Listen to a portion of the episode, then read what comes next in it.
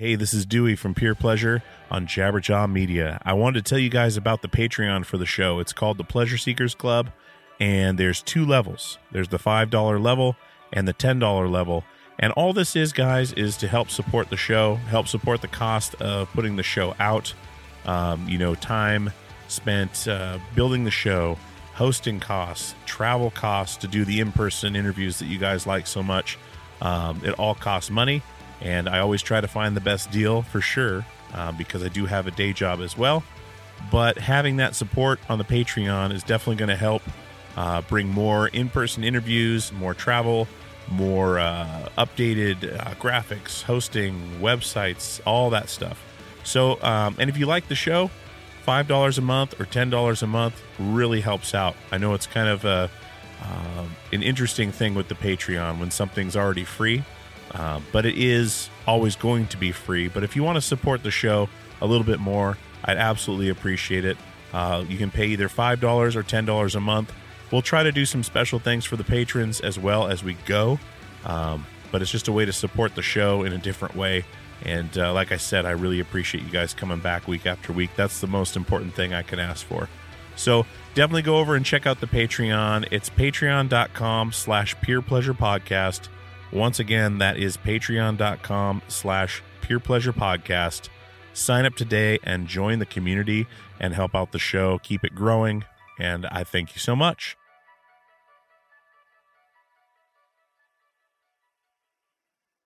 Hey, my name's Matt Carter, and I'm the host of the Break It Down podcast, which is part of the Jabberjaw Media Podcast Network.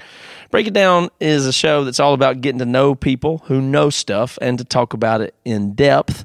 That's the way I like to roll. And I believe that's one of the best ways to learn, to be honest, to be genuinely interested and to explore long form conversation. So listen and subscribe at jabberjawmedia.com. This is the Jabberjaw Podcast Network. Visit jabberjawmedia.com for more shows like this one.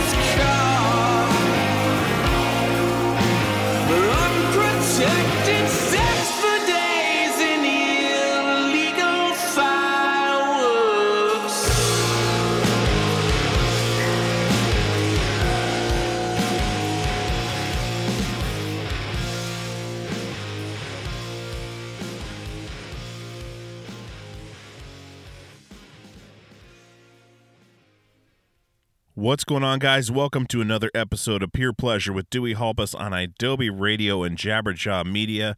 My name is Dewey, your host with the most, bringing you more great content week after week. This week, we have the fantastic Tim from Underoath. I know a lot of you guys know Tim, a lot of you guys know Underoath. They are a massive band that's made their return with their new album Erase Me on Fearless Records, which came out yesterday. This will be out on the 7th. The album came out on the 6th. And what a great record. I am so stoked that these guys are back together making music again. Such a great group of guys. We have run into each other so many times throughout our time on the road. Um, never done any touring together, but we've we did Warped Tour and things like that. But we're always kind of in touch and and uh, had crossed paths. And what a great group of guys! And so stoked to have them back. And the album is fantastic, and it is coming out on Fearless. Uh, you can check it out. I know Tim's been posting a bunch of uh, songs from the record on Instagram and uh, showing kind of a teaser on that. But we're so stoked to have Tim on the show today, and uh, just looking forward to you guys being able to give some feedback and, and what you thought of the record and where they are now because they have been gone a while and and uh, I know it was a big thing when they came back whether or not they were going to do a record and now it looks like there's going to be a lot more action so uh, I hope you guys enjoy this chat with Tim uh, let's get some business out of the way uh, we are on purepleasurepodcast.com. We are on Instagram. We are on Twitter, Facebook, all the socials, everywhere. Uh, spot or excuse me, Spotify as well. We are also on Spotify and everywhere podcasts are available.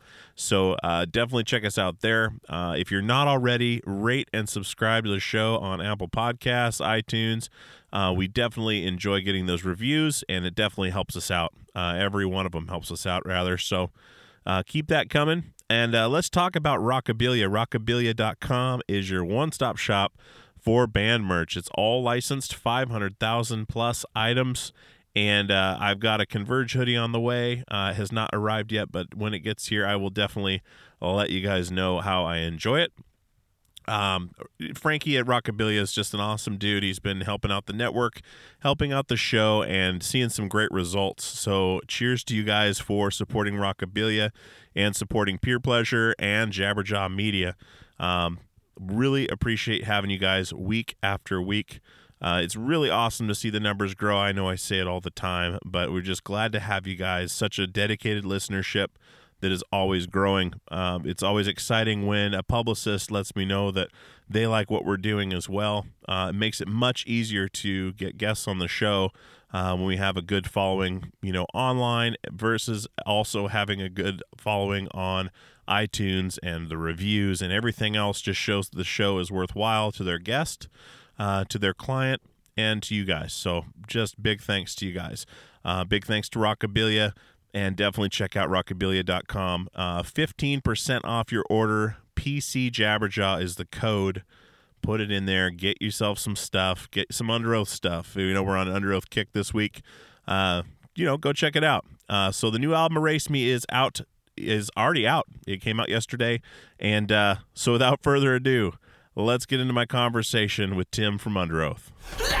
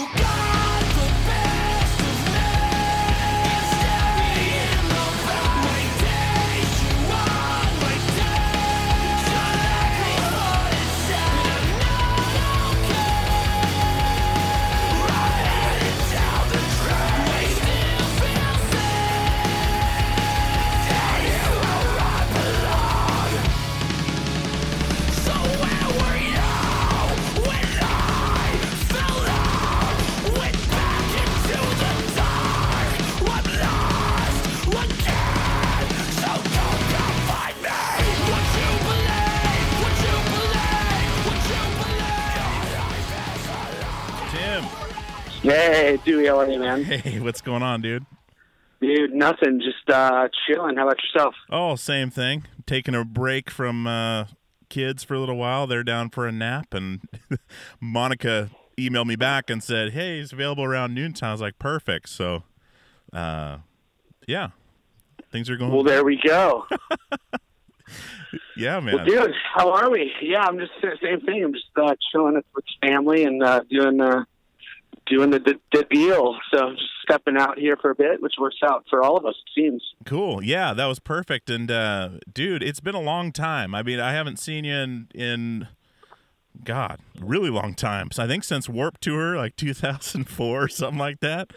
But uh, yeah, it's gotta be. Yeah, because I don't know. Uh, I mean, you and I met a few times throughout. Like we were playing Warped Tour together, and then like random shows and and things like that throughout the throughout the the early years there. Well, early years for us, but um, yeah, it's been it's been a crazy long time. I was stoked that you were available to chat. Um, Yeah, dude, I know. Like, help me. place you. I know your name and I know your voice and I know Warped Tour. Well, what? so uh, Anatomy of a Ghost. Uh, I was guitar player for Anatomy of a Ghost, um, and Okay. so we played through that. We were we were I think we met maybe through Emery through Matt Carter, um, and I know I remember back right when Reinventing Your Exit came out. Uh, I you guys were playing CBGBs and we were playing the the Continental down the street, and uh, yes. met up there, and that I think that's the first time I actually met you guys. Um, and we're like, "Whoa, Underoath's playing CBGBs. Let's cruise over there." And and I think everyone was sitting out front, and and we would just kind of chat from time to time, randomly for you know short spurts of time. I don't think we spent a lot of time together, but um, definitely acquaintances. But um, yeah, so that's that's where you'd place me at. Yeah, man. Well, dude, good to talk to you again. And yeah, glad we could make the time. yeah, Stoked, sure. absolutely. And uh, man, one thing I've I've thought was I just wanted to bring this up in the beginning, just because it's something that's been on my mind. Um, w- back in that, I think it was 2004 Warped Tour. You guys were playing. Uh, it was the Portland date. And I don't know if you remember this, but I want to bring this up because this was like a huge, huge deal. We, I had a friend named Kyle Cook, and you guys were Yep. his favorite band. And Kyle with cancer. yes, Yep, and of course. He passed his mom. away. Yeah, he passed away very soon after that show. Um, but I don't know if you kept in touch with his family or anything like that. But I I knew uh, she she- at the funeral came up and told me what had what had transpired at that show with the guitar and everything else, and and uh, Yep. just made his entire world with that one event. And uh, he, I mean, he passed away very soon after, like a month after that. And uh, yeah. man, that was that solidified for me just how good of people you guys were, you know, and and uh, I mean Oh, to take that time and and uh, just seeing that as sick as he was, you know, talking to him before the set and seeing how he was. I mean, he was just so sick and and could barely barely you know crack a smile. But the second you guys started playing, he just lit up like a Christmas tree. And uh, Yeah, man, it was super strange. It was like super cool and like, you know, hearing his story about, um, yeah, just having the brain surgery and he had to be, you know, awake because it was where his, you know, memory and speech was. And he just, you know, made them play Define the Great Line on repeat for like, yeah. geez. yeah, it was a while ago. I don't, I don't think it was 2004. I think it was after that because I think Define the Great Line was out at the time. It was 2006 because I remember he said there was a specific lyric that kept saying like, you know, it's not the end of the road. You'll find what you've been searching for, something like that. But I remember like the story was yeah super like heavy, and it was just like yeah, it was weird. And we were going through like a lot of weird shit with our band, yeah, and I just remember like it was a weird moment, but like I like just collapsed in his mom's arms and just started like crying, like so like almost so like moved at his story, and then like sitting here going like, you know, we have a freaking number two album in the country, and we're fighting over like the dumbest stuff, and like just that humbling thing of like overwhelmed gratitude for what I had, as well as like overwhelming like just mourning for a mom watching her son just die in front of her. It was, it was super weird. I just remember apologizing to her, like, "You cried so much, you don't need to cry." And I was. She's just like, "It's okay." It was like the weirdest, like, out of character for me moment, yeah. and like, but that I vividly remember that happening, and it just being very strange, but also like very like. It's kind of just what it is, you know. Yeah, exactly. And it's it's weird how things happen like that too. I mean, they say bad things happen to good people, but I think it happens to everyone, but you really notice when it happens to someone with that big of a heart, you know, and and uh it's just always stuck in my mind Underoath and Kyle, like always. And and uh I think his mom told me at the at the funeral. I've start start off on a depressing note here, but um, it, she told me he he was laying there and in like his last his last hours, and she was you know crying and and had a horrible headache, and he actually said, "I'm sorry, your head hurts." Yeah. As he's as he's going through his final time, to be that cognizant of what's going on with someone else to the end. I mean, that's genuine, just crazy Oh man. Anyways, it, yeah, it's, it's a pretty powerful story. Yeah. for sure. and you guys had such a, a big role in in in uh, in his life and and what he was into and and everything. And and but you guys also had such a huge and still do had such a huge influence on kind of creating an entire scene and then having to hold on to that through going through all these crazy things you guys were going through. And i want to get into those because i mean like that time i, I think you're right with 2006 because i wasn't playing that Warped Tour. I was just at the show. Um, Yeah, yeah. and, and that's when everything started kind of falling apart is that the tour you guys left Yep, it is. Okay. And so that's when everything started to kind of crack and crumble.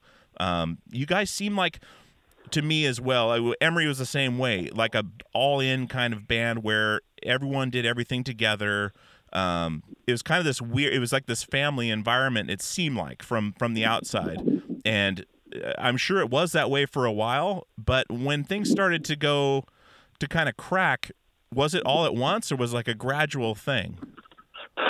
Um, I think it was gradual. Um, I think you know by the time the Find the Great Line came, Spencer uh, was in the band for two years at the time. Mm-hmm.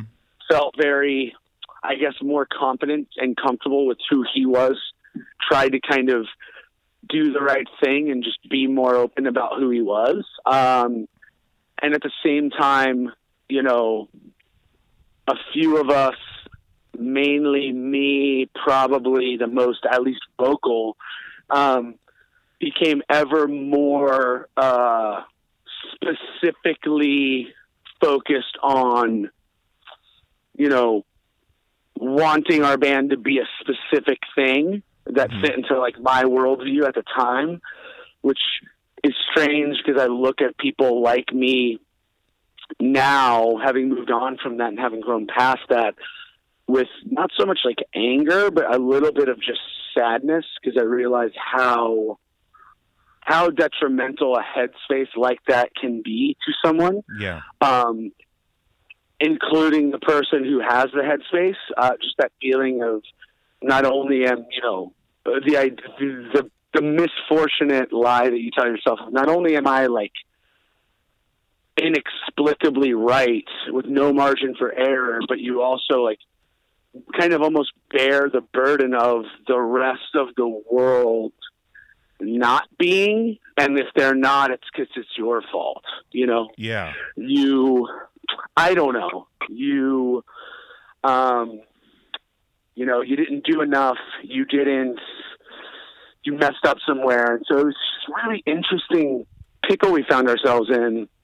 Um and all the while you know spencer was you know struggling with his cocaine use and things like that. And you know you're out here like saying like fuck or smoking a cigarette. And like dudes like me are like you know all but reprimanding you i mean how do you ever feel comfortable asking for help with something so severe as that Yeah.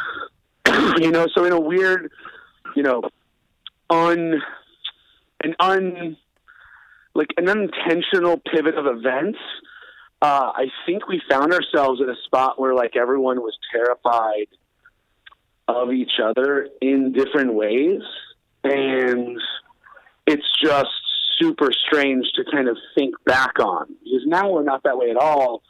Uh, but it took a long, long time. And yeah, we went home and you know all the stuff came out, and it wasn't in a positive way, and it wasn't good to anyone or for anyone.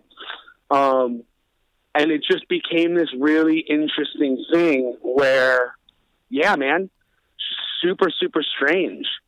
Uh, and we just kind of stopped. And then I just remember feeling like this is what certain people in the band are using our platform for, and I think it's the wrong thing. So I'd rather, you know, not have a platform. I'd rather not anyone here have access to fame, money, uh, just uh, reaching people and then using all of those things for something that I thought was just completely wrong. Um, and so it was just like, yeah, it's easier just to like crash the ship because at least you know we're doing a lot of good, but at least the bad that I see won't won't be able to survive because we'll suffocate it out by just breaking up. So it was a really interesting, like, super strange dynamic.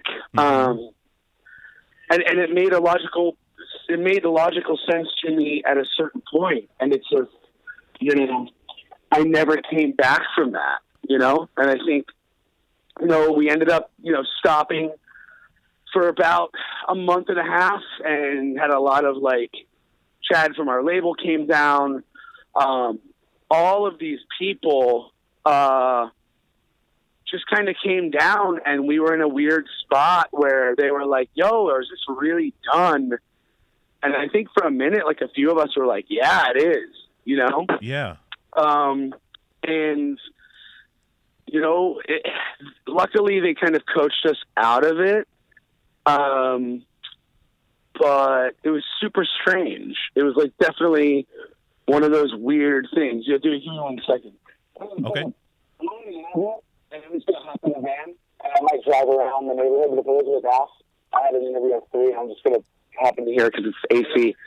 Um, sorry, I'm just Oh, no, literally like ghosting, and if someone's gonna ask where I am, and I'm not able to pick up the phone. Um, but yeah, so it's like basically it was just a strange thing and then you know we had a, a world tour booked and there was all this opportunity and you know really what happened was you know we just were like well let's not throw in the towel yet and let's kind of see what just kind of being okay with who we are Mm-hmm. and who each other wants to be uh, feels like, and let's just give it a try.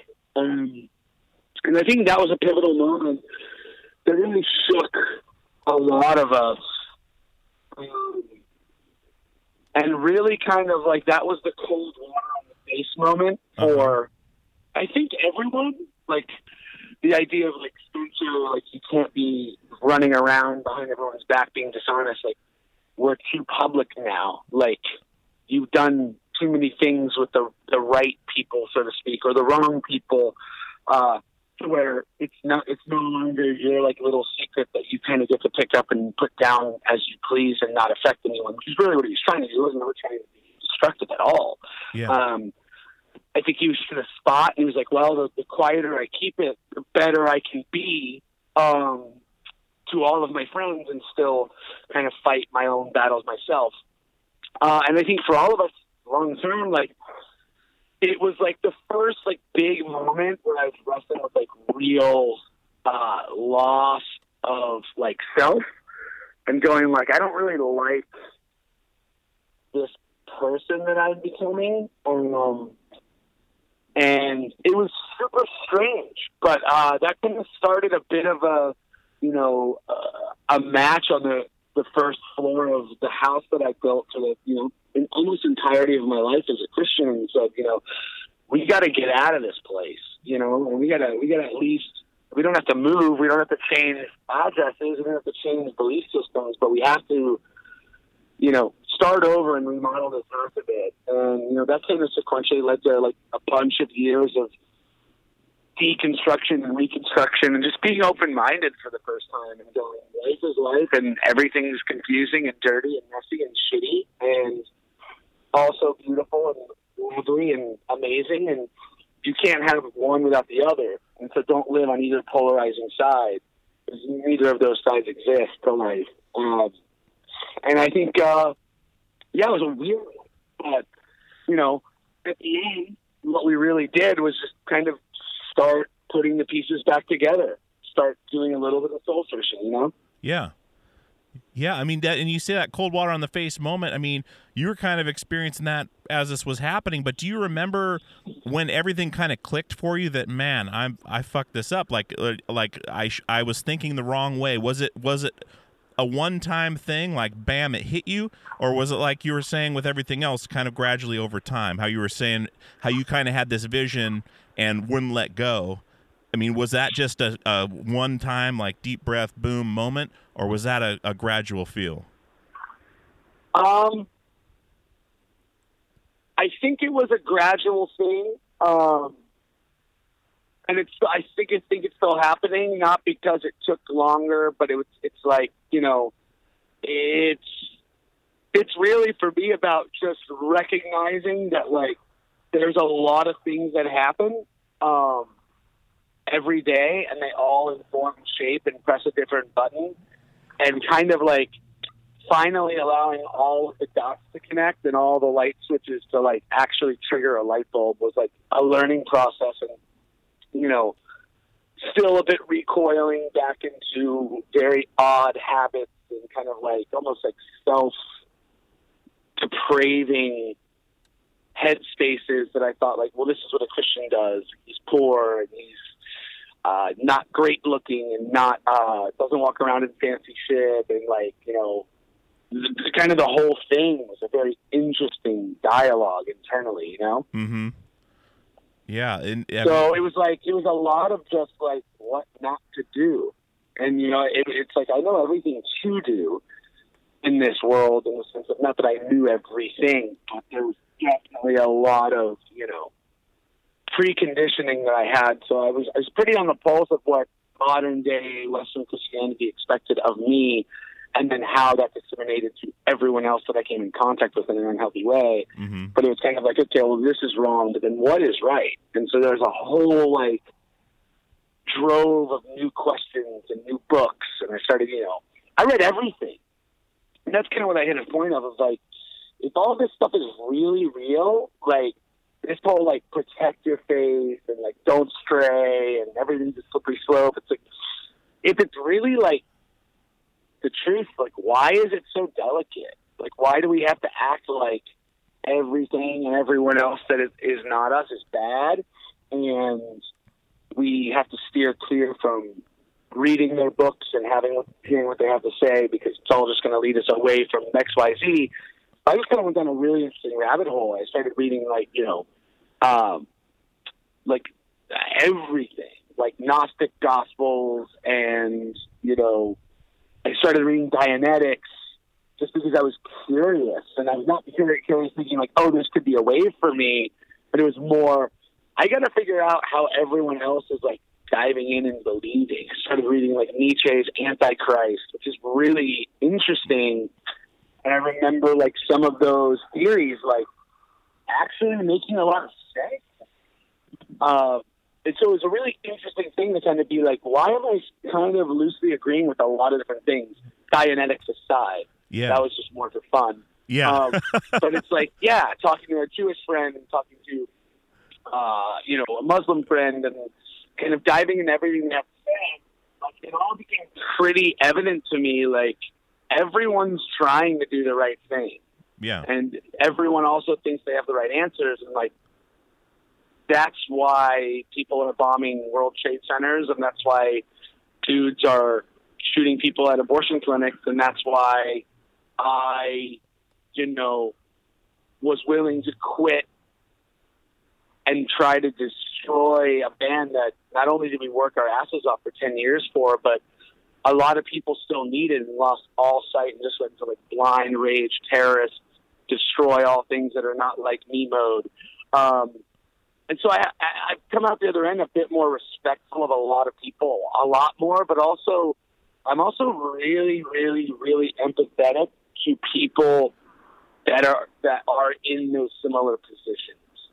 Okay. You know, and I think that's an interesting like, huh, moment. You know, yeah, uh, is just to look at someone and go, man, like that school shooter or that, you know, Palmer and this, that, and the other, like, that's the worst. But man, like, I've seen worse people get convinced to do similar things in the same vein, in the same name of, like, be a zealot in something yeah, you know.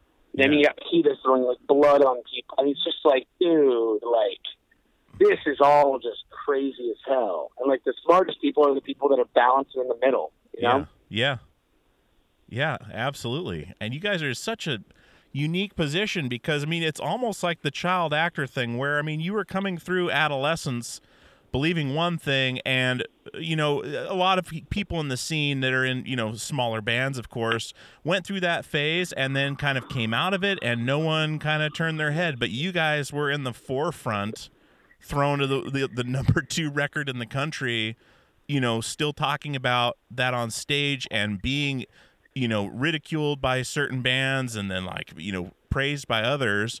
So you got to deal with that side of it in the public eye. And then after coming back with this rebirth, having to then face that you know what I mean? Does that make sense? Where now you you are who you are, but now you still have to go back and show these people who you are again. So it's like this weird thing that a lot of people don't have to deal with. You know, having to to put everything Yeah, out there. yeah. It's strange because it's it's literally a rebirth, but at the same time, it's it's not new. It's it's a new person going into a similar situation and then having to either change minds or or deal with people's opinions on on what's transpired. It's just this weird I don't even I can't even imagine what it feels like for you guys to go into this because you know uh, if if I was and I mean mild success musically if I was anywhere near where Underoath was when I was you know 21 and then having to you know deal with that being out there and and you know what I mean? It's just this weird Yeah. situation. I mean how are you guys dealing with that now after you know putting this you know coming back doing the tours and then deciding to do a new record? I mean how has that felt? Have you had good reception or have people come up to you uh you know one on one and said hey uh, I still believe I still I mean how could you do this? I mean what was what has that been like? It's been pretty uneventful, honestly. Um, and I think like when Spencer was in sleep Sleepwave, he kind of just finally was able to be in his own head for a minute and get really comfortable hmm and do the things he wanted to do and no one was there to tell him not to. And he kind of got to really figure out who he is at his best and his worst. And i think we all did as well in different scenarios and adventures we did. So like you know Underoath kind of stopped being a quote unquote christian band uh, while we were still together. I mean daniel davison our drummer came into the band and he used to be a Christian and he wasn't anymore. And neither was Spencer and Grant our bass player is like a a very not proud as in he has pride but he's he's not afraid to let people know that he's you know uh,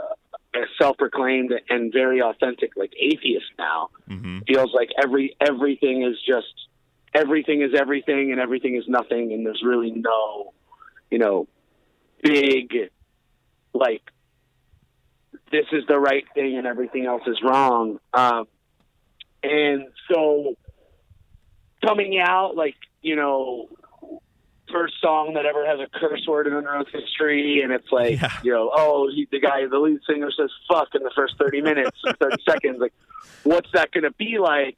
And i think everyone's just kind of over it. Yeah. Everyone's like yeah it's fine. Like you're going to pop in drake right after this but you- you're going to be mad at us. Like i think everyone's so logical now um that when you know we got to remember like the psycho Christian people that were following us when we were kind of psycho Christians at a certain point. uh-huh Um, we're also 19, 20, 21, you know? Yeah. And like now they're 34, 35, and they've gone through all the same stuff we did. And so I think if we were appealing to young, younger fans or trying to go back and play like Cornerstone or like some sort of Christian market play, we'd be in a lot of trouble and a lot of, you know, damage control management, you know? Yeah. Man, that's a good But way. we're not. You know, we're on a general market label and we have a general market agent and we've always with general market bands and um, we've always been friendly and always been down and I've always had non Christian friends, like from the beginning. Sure. You know, and I think that's the interesting thing is like we never really evangelized to bands on tour or ever had any of those types of positions. You know, it was always like very selfish, maybe for better or worse, but it was like this is for us. Like Mhm. we are these people because this is who we are, and everyone else is allowed to be who they are, but no one here is allowed to be anything but who we all said we were when we were 17 and stepped in a band.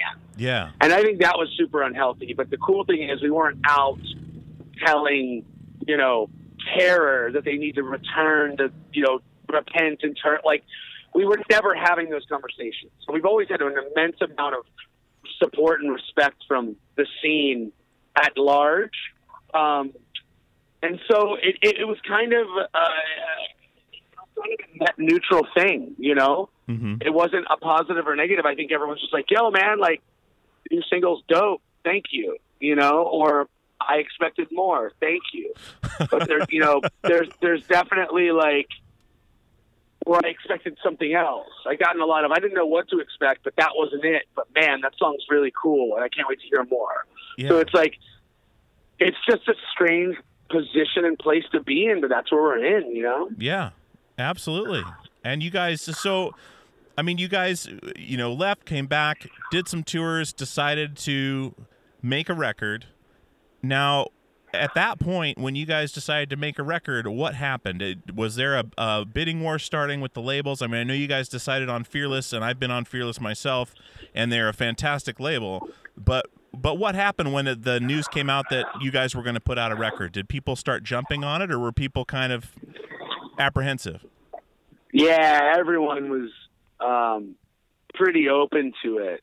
Okay. Uh, we had, you know, dudes from BMG. We had a couple majors calling, and it was, uh, yeah, man, it was like really, really positive. Um, I think, you know, we needed to make a pivot from Tooth and Nail because, for no other reason than we just felt like we've done our best work with them. Um, and we just need to, uh, we need a fresh start and fresh eyes and a fresh team. Yeah. Um, and so, I mean, we have a new booking agent, we have a new label, we have the same manager, we have the same band members, and that's really it. Because everyone, even management wise and internally, has a completely different mindset. So it's like it's a whole new thing all over again. You know? Yeah. Okay. From start to finish. I mean, and and uh, I love Bob at Fearless. Like that whole family there, and then a lot of them are different now, of course. But that whole family atmosphere at Fearless was was huge for us when we were on them. And you know, we were just on them briefly before everything came crashing down for us. But uh, Sure. the label is fantastic, and and they fight for their bands. And I mean, I was stoked. I had heard about the the that you guys had signed to Fearless back in oh man, when was it? August of last year, I think. Uh, my buddy Johnny was we were at, at, down in Anaheim at this podcast convention, and and we were discussing uh, we were discussing that, and and.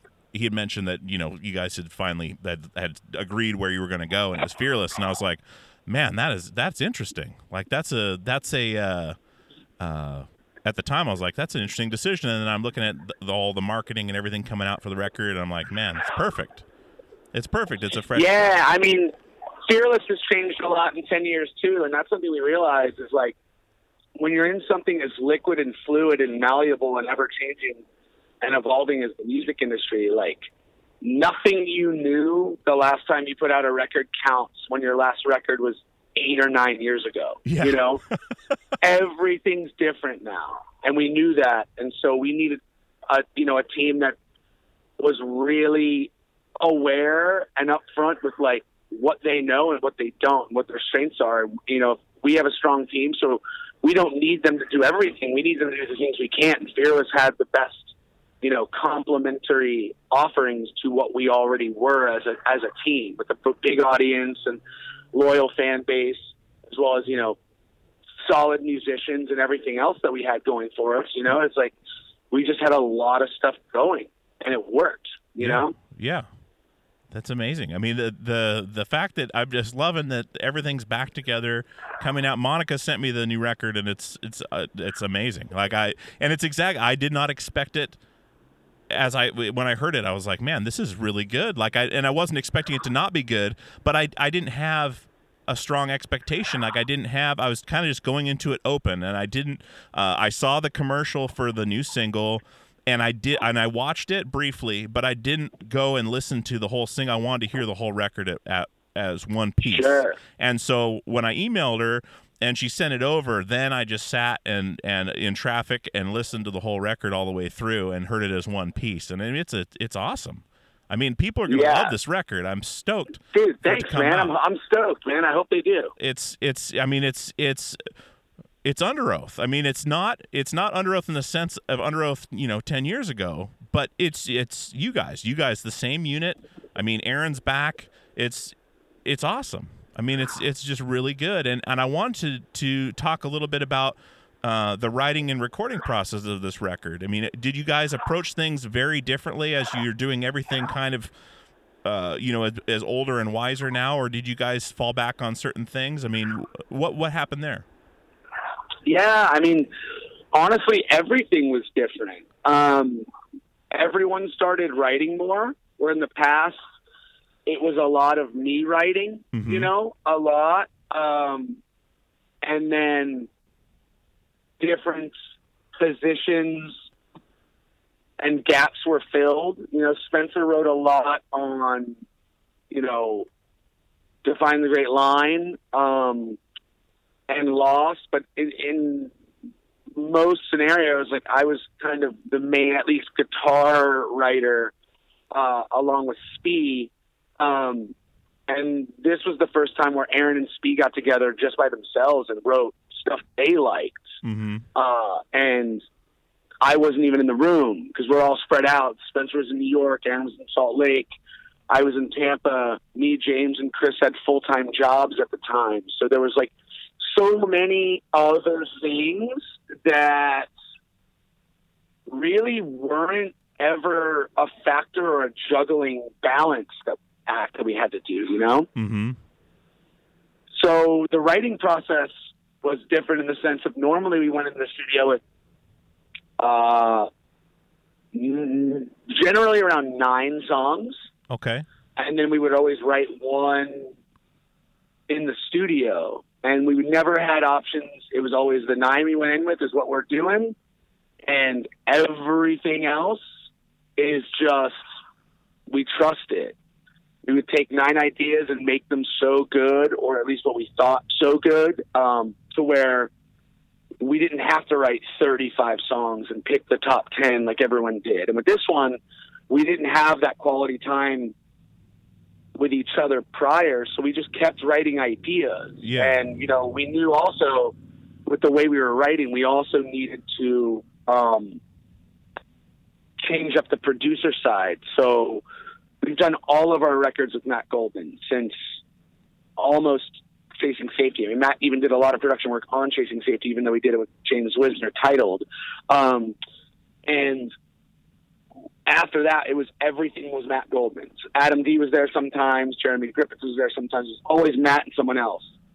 And what we realized is we really wanted to go in with someone who's got the band, but also got you know the larger studio process. And we spent we ended up going with Matt Squire and Eric Taft, and you know Matt was interesting because he did Avril Lavigne, he did uh, One Direction, and then he did like Sleeping with Sirens, and you know worked on the first Circa record with Brian McTernan, and like he had this really interesting hardcore base that was appealing, Mhm. but he'd also had so many oddball experiences with other people that we felt like his tool shed was a and Rolodex and like things and how to achieve certain things was a little bit wider.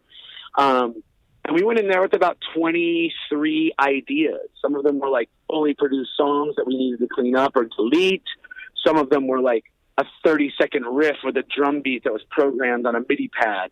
So we had like so much material. We were there for two months, and the first month was really just identifying the best parts of our work and then leaning into them Mm-hmm. and sculpting them from the ground up.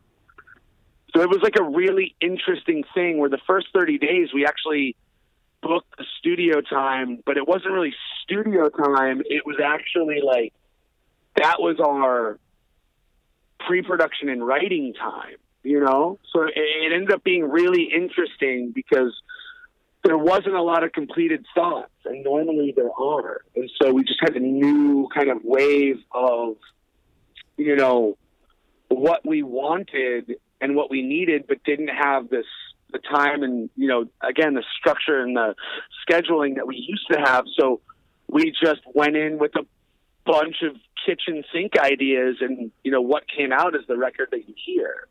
And you know we spent 30 days just writing, rewriting, um, this, that, and the other. And it was just very, very interesting because we honestly just didn't even start recording until the second month. And so it was just really cool to see all that stuff happen Yeah. and just be in a be in a position where um, we were. Hold on one second. Okay.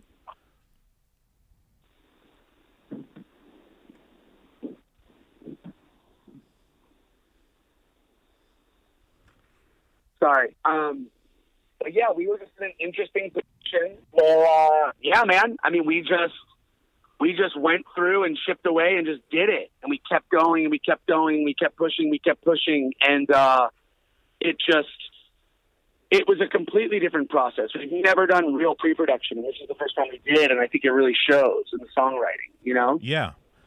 Yeah, everything seems so cohesive and it's just like it, it's just this really mature work. I mean, everything else in the past had all the frosty and the energy and everything else, but this there's something else to this record that and and that may be it. There's the cohesiveness of you guys as a unit and and the time it was spent putting the songs together. I mean, that that's probably what I'm hearing because it's just it's so much more mature but it hits just as hard. You know, and, and Yeah, it's just super focused. You know? yeah. and it's like the, the structured songs are more structured and the heavier chaotic songs are more chaotic and heavy and like the the you know no frame. We always have a few like interesting almost like out there experimental songs. And the experimental songs are even more experimental. So it's like it's just it's just a better more hyper focused effort on everything we've always done as a band to begin with you know? So i think that was really cool to see actually happen. And that's what we hoped you're going to get and we took a lot of risks with a new label and a new producer team, but like it paid off, man. We're super stoked. Yeah, and the marketing behind it too. I mean, you guys have always had great marketing and, and just putting out a very clear picture of where you're at and uh, everything from the, the the text and font to the color scheme and everything else and everything that's come out for this record really has this like all-encompassing feel uh, that that now after hearing the record, which I was lucky enough to do, which a lot of people haven't yet, but but being able to hold that with with the record itself, the actual output, it, it just all feels so whole and and just focused, like you're saying. Like it's just it's just one big blast. It's like it's it's exactly what needed to happen, I think, uh, from you guys in at this point, you know, and and uh, I mean it's just it's just really really fantastic total package. Man, that's awesome. I'm glad to hear it, and I really hope that uh, you know, once it comes out, that other people feel the same. You know? Yeah. Yeah, and that's what I mean. I love listening to you guys, you and Matt Carter on his podcast because we're on the same network now. So like, uh, I love hearing you guys go back and forth, and I love. I was so glad that uh, I was going to get to talk to you because I just like how your mind works. I like how how you just have interesting ideas on everything. Like it seems like, and uh, That's interesting. That's it's, awesome. It's oh, you and. Matt can talk for an hour on one thing, and it's and it just goes in so many different interesting places. You know, it's just it's it's absolutely interesting, and and uh, yeah, man. I, so what are you doing? You guys are going out on tour. Are you still working uh, with the merch company you were doing? No, I'm not actually. Um, I am. I am basically I'm doing Underoath, and then I own a coffee company called King State, and that's really the only thing I'm doing. You know, um, and we're just it's it's been really interesting because uh, Nate, my brother-in-law, who's actually at the house I'm at today, um, Nate is uh, my brother-in-law, who is also the drummer of Anberlin. Oh, okay. Um, so we grew up together, grew up on the same label, had a lot of the same, you know, uh, connections and a lot of the same, uh, you know, relationships. And then we started King State, which is our coffee company, um, about three years ago. We just bought a building and we're going through permitting and all of that. So we had so much, um, so much going on there that now it's become a full time job. And you know, between King State and Underoath, those are really the only two things I'm doing. I was managing a hip hop artist named Andy Mineo for a minute. Um, by a minute, I mean the better part of two years. Uh huh. Um, but just transitioned out of his team because he's got he's such a talented dude. Um, and has such a really good grasp on what he wants to be, uh, and he needs a full time, full time manager that's going to really ingrain with him. Sure. And that's just not me. And I knew that I'd be underserving him. So, you know, I, I, I approached him, you know, September of last year and said, Hey man, like turn, turn of the year, January, I think Underoath is really going to kick into high gear. Uh, I started managing when I didn't even before, you know, pretty much before even rebirth. So, um, it was it was an interesting, or at least talking to him, and even on Rebirth, we didn't think that we were going to be a full time band. So what we really ended up with was like a lot of opportunities that came up, and I was keeping busy, and I was, you know, kind of going one way, and then Underoath getting back together and really just pivoted and refocused all of that into a completely different way. You know? Yeah, yeah, yeah. Absolutely, and, and I mean, so you've got this. That's crazy. I I did not know you started a coffee cup. So you guys are gonna do everything. You're gonna roast it and and market it, everything else. I mean, eh, all of it, or it's it's. uh Is it just gonna be like we already do and- all that. Yeah. Okay, perfect. So you've So got we already do. Um, we do all the roasting, sourcing, packaging, um, and we ship to a bunch of cafes. We have an online subscription, so we ship, you know, monthly subscribers to people's offices. You know, a couple times a month, once a month, whatever they choose. And now we're going to start our own bar, and we're starting a, a brewery as well. So we're going to have our own beer.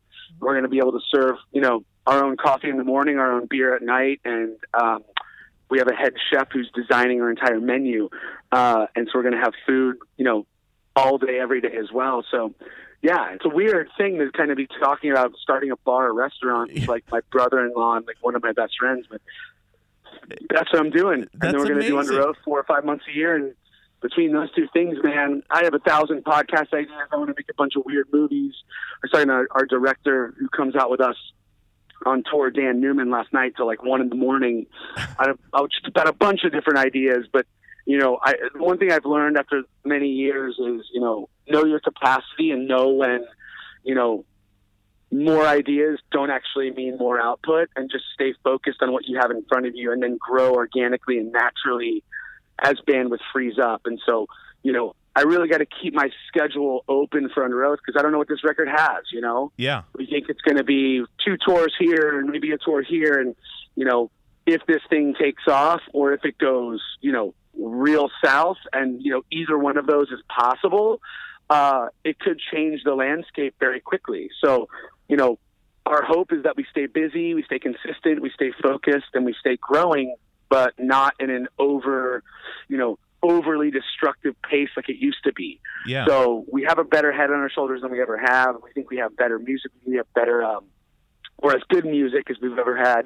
Uh, we're better live than we've ever been, um, and better players than we've ever been. So it's like it's all there, and now it's just a matter of if it clicks or not. And, Sure. and our hope is that it does. And uh, we're also just very open-handed with our expectations. Just going, we don't know what this is, and the music industry's different, and everything in the world's different. So we're just going to do our best and let it ride. You know. Yeah, that's see, that's that's what I'm talking about. That that whole exchange there, the way your mind works, the way you stay focused on things, but also have the imaginative side of it, but you also take a new take on things where you throw things into you know uh you the way you prioritize and things like that because you have a million things going on. You're a father.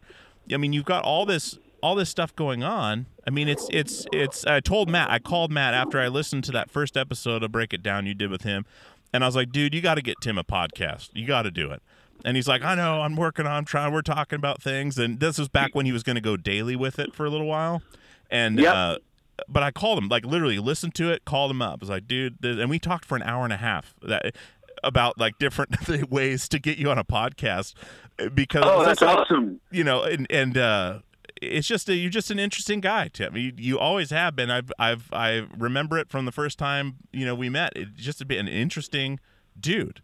You know, totally like uh really um uh like uppity and and go go go go go, which I I appreciated, but at the same time.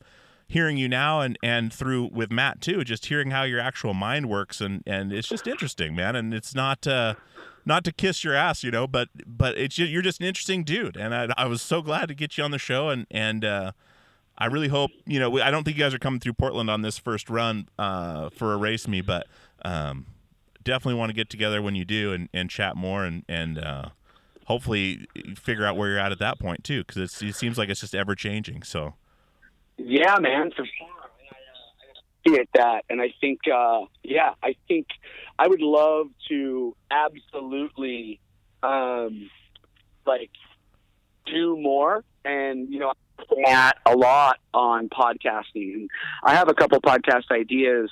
Um, so that may happen sooner than later. But Cool. again, right now, uh, yeah, I got stacks. I got a couple different ideas. Um, but yeah, it's just finding the time and finding, making sure it's quality yeah, instead of just you know shooting in, in, into the dark and hoping to hit a bullseye. So, um, yeah, I'll, I'll be working on it, but you'll hear more from me, even if it's just you talking to me another hour for another episode when we come through. But let's definitely stay in touch, Dewey, for sure. It's awesome to kind of recap with you and reconnect with you for sure. yeah, absolutely, Tim. Man, I really appreciate the time, and, and I'll shoot you a text. I want to try some of that coffee, man. I'll uh, I'll hit you up and, and get all the info on that and and uh, get some ordered, man. Yeah, dude, that'd be awesome. Yeah, send me uh, send me your info, and uh, yeah, we'll work through it, and we'll kind of see what goes on, and uh, yeah, I'll send you some stuff, and uh, yeah, would love to hear your thoughts, but definitely uh, appreciate the uh, the kind words and the great conversation. Look forward to doing it again soon for sure, man. Right on, man. And Erase Me comes out April 6th on Fearless. So, it, and this is going to come out the day after, right on that Saturday. So, uh, Oh, great. we we worked it out to schedule it so it would pop out the day after, and and uh, that way people can hear the record and then listen to this conversation, and and it, hopefully it, it melds together. So, Dude, that's perfect. Thanks, man. Well, I'll talk to you soon, and I will uh, I will definitely be looking forward to hearing the episode, and we'll be talking again more for sure. awesome, Tim. Thanks a lot, man. All right, thanks, man. Take All right, care. talk to you later. Bye. Bye. All right, guys, I hope you enjoyed my conversation with Tim from Underoath. What a fantastic guy and just an awesome guest. I'm so glad to have him on the show. We haven't spoken in quite a while. Uh, since I probably before the hiatus, I think the last time we spoke, I think I mentioned on the the conversation was Warped Tour a long time ago. So it was cool to catch up with Tim and see what he's doing. He's just a fascinating dude. He's got so much to say and some interesting takes on pretty much everything. And I really hope he gets a podcast going uh, so everyone can check it out. Uh, but big thanks to Tim. Big thanks to Monica at Speakeasy for setting this up and getting us in touch. The new album Erase Me is out now on Fearless Records. Go check it out. It is awesome. It is a total just crazy departure from you know what you thought Underoath was, and they always reinvent themselves. But this record has so many different pieces. It's just really great, and I had a great time listening to it. So definitely check out Erase Me on Fearless Records by Underoath. Big thanks to Tim for coming on the show. Big thanks to Rockabilia for supporting the show. And as always, we will see you on the radio.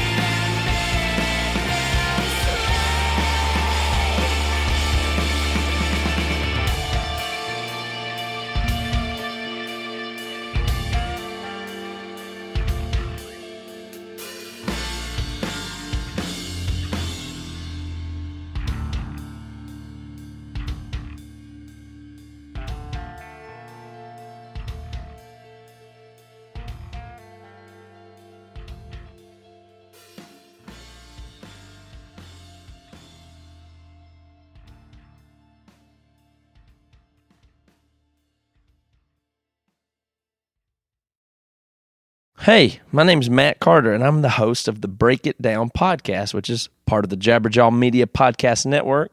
Break It Down is a show that's all about getting to know people who know stuff and to talk about it in depth. That's the way I like to roll, and I believe that's one of the best ways to learn, to be honest, to be genuinely interested and to explore long form conversation. So listen and subscribe at jabberjawmedia.com.